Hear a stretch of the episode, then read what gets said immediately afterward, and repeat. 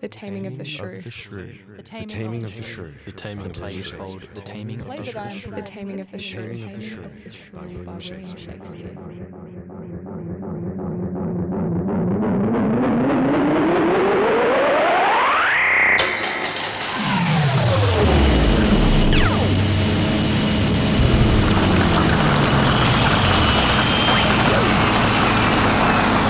This is a conversation with Paul McNally. Beautiful. And what character or characters do you play? I play Hortensio, who also plays Litio, um, and I play Vincentio, no relation. Beautiful. Um, would you be able to read your bio for me? Yes. Working with Paul is like a fever dream. You're dancing wildly in a place you've never been. Don't know anyone, but they're all smiling and can hear strange mandolin music wafting around. In short, absolutely magic. A Paul centric rehearsal highlight for me is his three hysterically funny guesses before conceding defeat and asking for a prompt.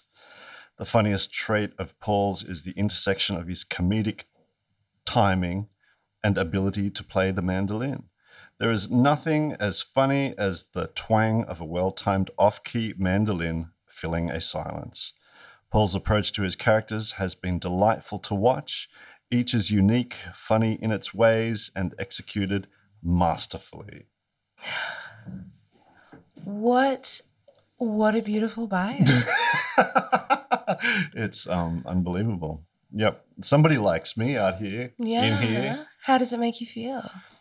Um, I think it's fair. I, uh, as far as the, the masterful um, uh, execution, that's up for debate.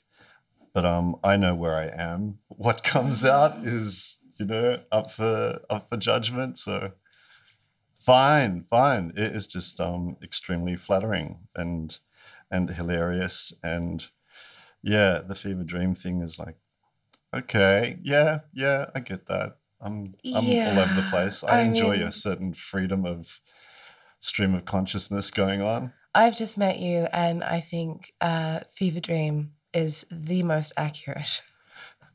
Well, you know, it, that you get your good fever dreams and your bad fever dreams. So tell me, tell me about your characters. I'd like, I'd like to know. Um, I'd like to know how you feel about them. Uh, maybe we could start by distinguishing the two, the two characters. Hmm. Um, so they I've decided that they follow the archetypes um, of the Il Capitano and Il Professore. Um, Hortensio is the the braggart who's um, who's supposedly in control of everything, is capable of everything, um, and yet when he's confronted with with um trouble, he's the first to run away, or at least he's not all that. But um, he is extraordinarily uh, obsessed with. Um, I'm not sure what he would do if he ever got one, but possessing the, the women in the play.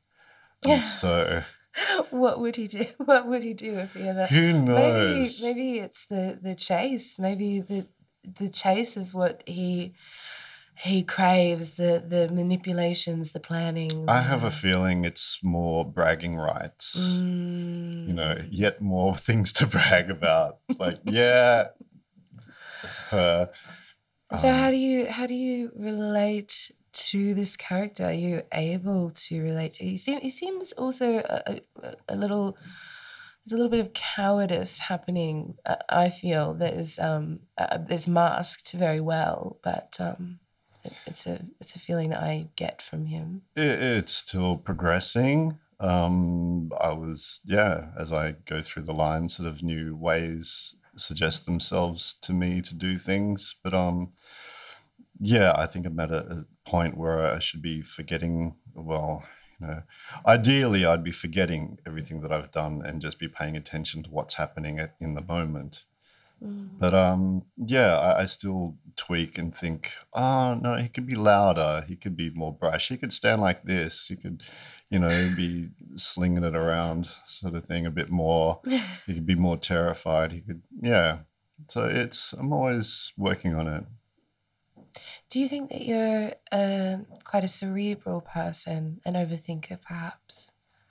Um, I don't think you can overthink this sort of thing.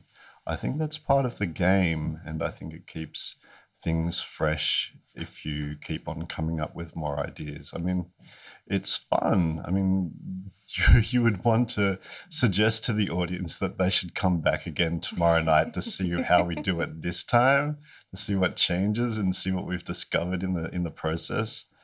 So um, I did wonder about that, whether I should, for the sake of um, my cast brethren, my cast family, um, whether there should be a point where you should stop and be um, consistent and reliable. But um, no, I, I don't think that's fun at all. Well, based on your bio, I think they appreciate your um, lack of consistency. yeah, it is encouraging. Absolutely.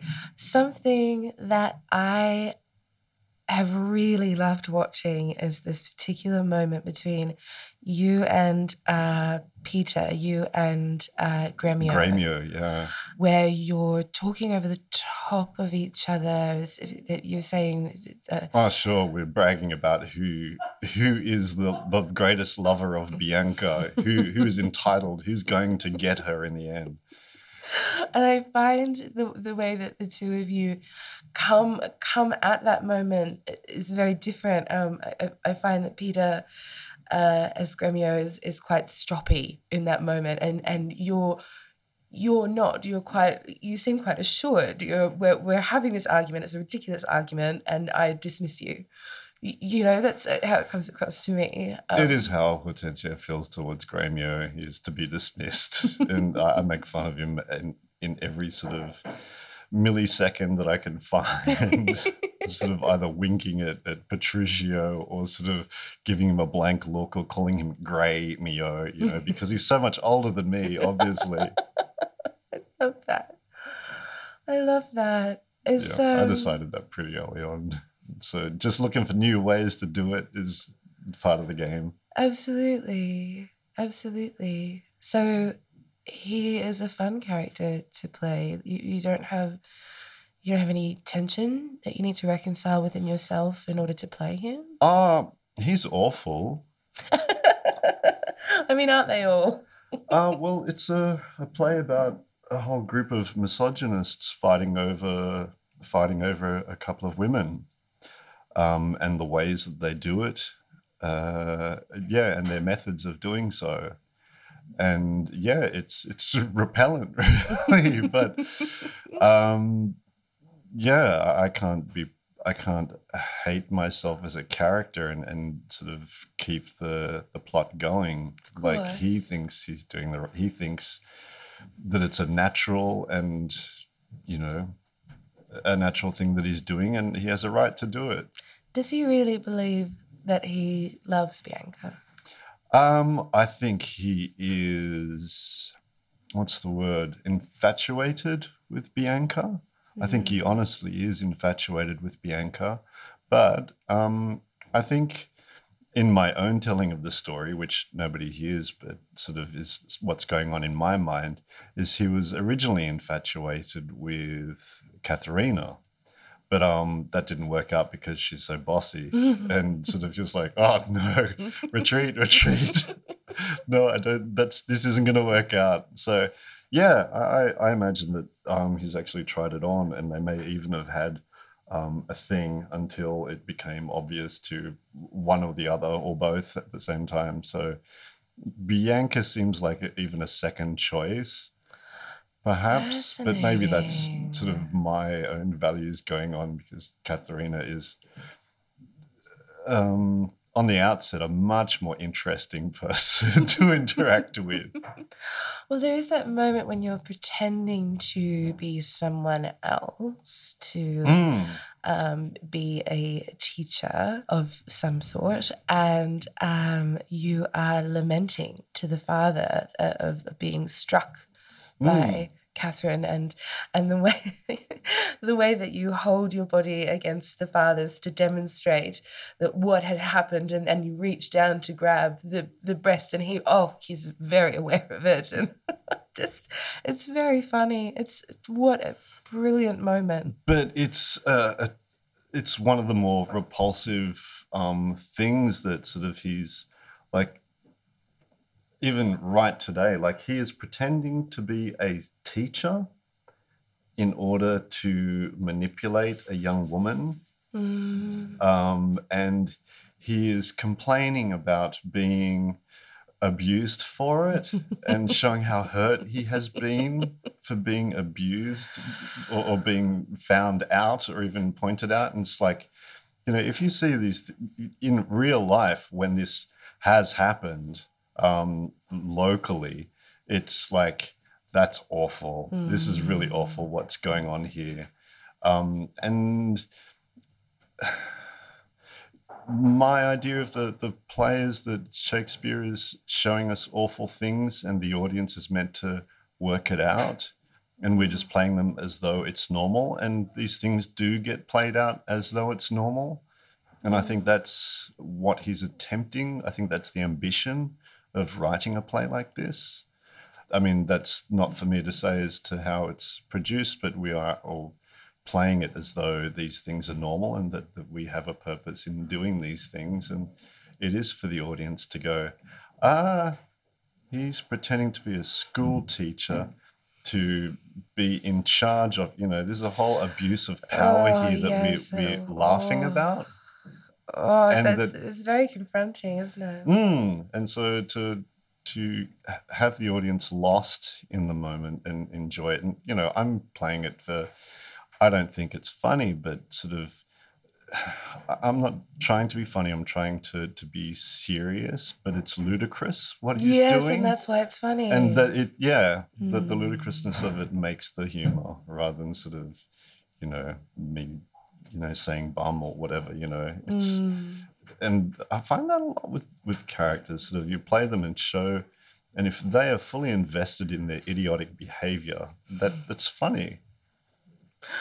and I, uh, I think, I think too, it's so human. It's so human to. I, I can think of times in in my life where I have done something and truly believed that it was the right thing to do, um, and and justified and made excuses. And I look back on it and I think, wow, I was a bad person. Ah, sure, and it, it just it kind of does it get worse with age or gets worse with perspective as you go along and have learn more and more and more and then you look back at what you were like before you learned all of those things and what you did before you learned all this stuff and it's like ah if only i could have had a lifetime of experience when i started out and it's like no that's not how that Yeah, works That's not the point. you, but you know, it, it does. You do, you know, people who ex- experience you learning, and so that's the the regrets that you have, I suppose. That's true. I, I actually that that is very interesting, and I think in my own time, I will need to think on that for myself. The, the idea of people experiencing us learning, and I do know that I've been having conversations recently in my personal life about um, the idea of emotional debt, and what do we what do we owe the people that that experienced us learning that we might have hurt, that we might have Sometimes Confused. you owe them to leave them the hell alone and never come near them again, I that I am certain of. Absolutely. so that they can try and forget about it yes. and not feel of- like it might happen again if you're anywhere near them. Yeah, because reconciliation is not um, we that's Who's benefiting from that? exactly it's uh, harming to trying to help, and oh, it's it's a whole mess of Mm, things. mm, mm, mm. Just to leave the poor people alone. Um, something that I've been allowed to do in this production is have Hortensio learn. Hmm. Um, mm, and yeah, and it only comes, you know, in the final act, sort of that learning. But I'm very grateful that I'm being, I've been allowed to do that. That the Um, character develops. Yeah, or rather has a, a sudden epiphany, sort of, Mm. well, sudden, but sort of it's it's thrust upon him. It's like just as the the play is portraying ghastly behavior to an audience, um, like giving it to them, the final act has has Katharina portraying ghastly behavior to everybody sitting at the table and sort of they take it on or learn from it or sort of um, are enjoying the the performance of it one way or the other but sort of you know you sort of compress the whole thing. And here again it's more ambition from shakespeare sort of like yeah i'm just going to compress this whole play into a final monologue just to make sure you get it kind of thing and Do I need to smack you in the face with it? uh, I don't think it's so much that it's it's very, uh, Uh, you know, it, it, is. I wouldn't judge it, but that's what he's done, or that's how I what I think he's done, and you know the beauty of it. None of it's spelt out. He's not around to say this is what I meant, so you can read. Well, that final that final monologue from Catherine, I, I remember reading it. I have I haven't seen Benny perform it yet, but when I read it, it was oh, it's it's like a punch to the gut. I've heard it being that there was a, a another performance of um uh, it being performed in tears, and that the whole thing is like there are productions of this play that have been performed more or less as Grand Guignol, sort of it's a, a, a tragedy that you're watching unfold. Which when I first saw it, I thought, well, that's what I would do. I would. This is a tragedy. I don't know why anybody's performing this as a comedy, but I think this way it is inviting the audience to think and is inviting the audience to to have some introspection about it. I do appreciate for myself, uh, yes, that this production is is running a lot closer to well, well very much in a comedic fashion, um, because I I think that if it weren't, it would break my heart. Mm, mm, sure. I, uh, you, I've recorded with you the longest, and I could keep talking to you. Um, but if I do, then you'll take over the entire episode. Yeah, you run out of tape or something. Yeah, something like that. But I'll again, as I would like to do with Aaron, uh, a long form conversation with you in the future would make me very happy. Hopefully, I'll get into something else later on. Yeah, we can talk about many, many things. I know you're multi talented. Well, uh, very ambitious or just greedy for experience, really. Oh, I like that. I like that a lot. Thank you so much for recording with me. I'm very grateful. Thank you. This was Local with the Taming of the Shrew treasure chest. Local would not be possible without the incredible community of folks who make time to chat. I'd like to thank Stencil Productions, the cast and crew for welcoming me into their space. Honour the charity performance produced prior to opening night, of which 100% of the evening's profits went to supporting Share the Dignity, an important initiative with the goal to end period poverty and inequality. And finally, the beautiful Peacock Theatre. You were a wonderful building to inhabit for the week. The podcast is produced by Carter Pierce and myself. Our artwork was created by Gigi Gords. The podcast is funded in part by the Regional Arts Fund. For more information on the podcast and its guests, please go to localthepodcast.com or Local the Podcast on Instagram and Facebook. You can watch for Stencil Productions' next work at stencilproductions.com and Stencil Productions on Facebook and Instagram. To support Share the Dignity, please go to sharethedignity.org.au.